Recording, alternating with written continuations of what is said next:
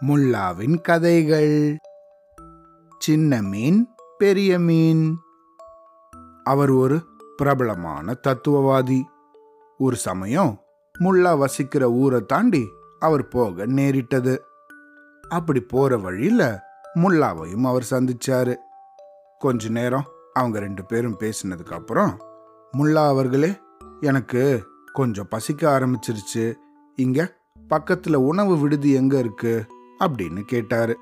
முல்லாவும் அவருக்கான பதில சொன்னாரு. அதுக்கு அந்த நபரோ முல்லா நீங்களும் என் கூட வாங்கல ரெண்டு பேரும் போய் ஒன்னா சாப்பிட்டுட்டு வரலாம். அப்படின்னு முல்லாவையும் கூப்பிட்டாரு. அதுக்கப்புறமா ரெண்டு பேருமா சேர்ந்து பக்கத்துல இருந்த ஒரு உணவு விடுதிக்கு போனாங்க. அங்க போனதுக்கப்புறம் அன்னைக்கு சிறப்பான உணவுப் பொருள் என்ன?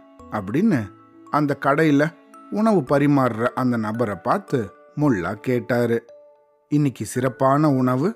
மீன் புதிய மீன் அப்படின்னு அந்த நபரும் பதில் சொன்னாரு.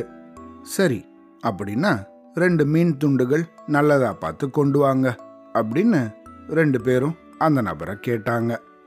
கொஞ்ச நேரம் கழிச்சு கடையில் அந்த உணவு பரிமாறுற நபர் ஒரு தட்டில் ரெண்டு மீன் துண்டுகளை வச்சு கொண்டு வந்தாரு. அதில் ஒரு மீன் துண்டு கொஞ்சம் பெருசாகவும் இன்னொன்று கொஞ்சம் சின்னதாகவும் இருந்தது. அதை பார்த்த உடனே முல்லா எந்த ஒரு தயக்கமும் இல்லாமல் பெரிய மீன் துண்டை எடுத்து தன்னோட தட்டில் போட்டுட்டாரு இதை பார்த்த முல்லா கூட வந்த அந்த தத்துவவாதியோ முல்லா அவர்களே நீங்கள் நடந்துக்கிறது கொஞ்சம் கூட முறையில்லை.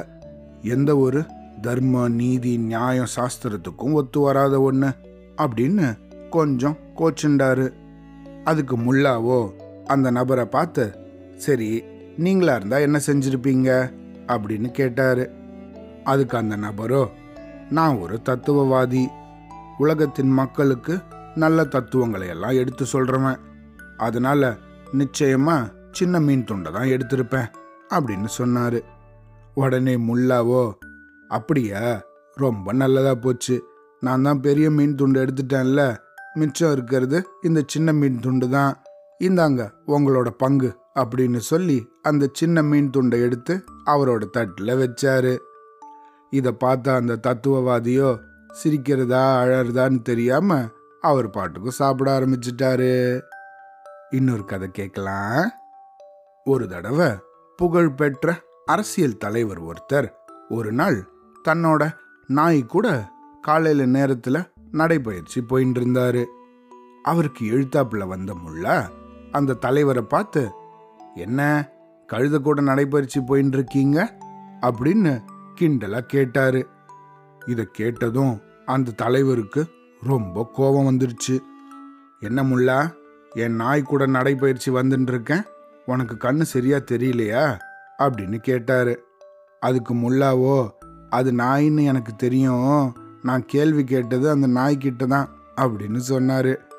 கொஞ்ச நேரம் கழிச்சு தான் இந்த தலைவருக்கு தன்னை தான் முல்லா கழுதைன்னு சொல்கிறார் அப்படிங்கிறது அவரோட புத்திக்கு எட்டுச்சு. எல்லாரும் தன்னை தலைவர்னு மரியாதையோட கூப்பிடும்போது இந்த முல்லா மட்டும் தன்னை கழுதைன்னு சொல்லிட்டாரு அப்படின்னு ரொம்ப கோவப்பட்டாரு.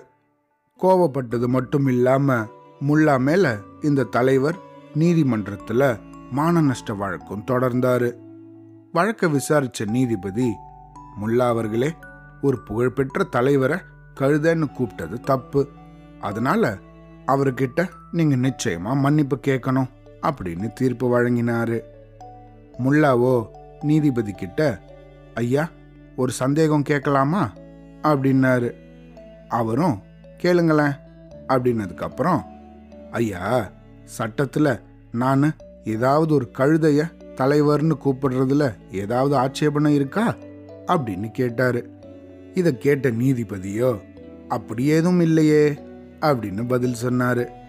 சரி அப்படின்னு சொன்ன முல்லா அந்த நபர் பக்கத்துல போய் தலைவரே என்ன மன்னிச்சிருங்க அப்படின்னு சொன்னதும் நீதிமன்றத்தில் இருந்தவங்க எல்லாம் பயங்கரமா சிரிச்சிட்டாங்க.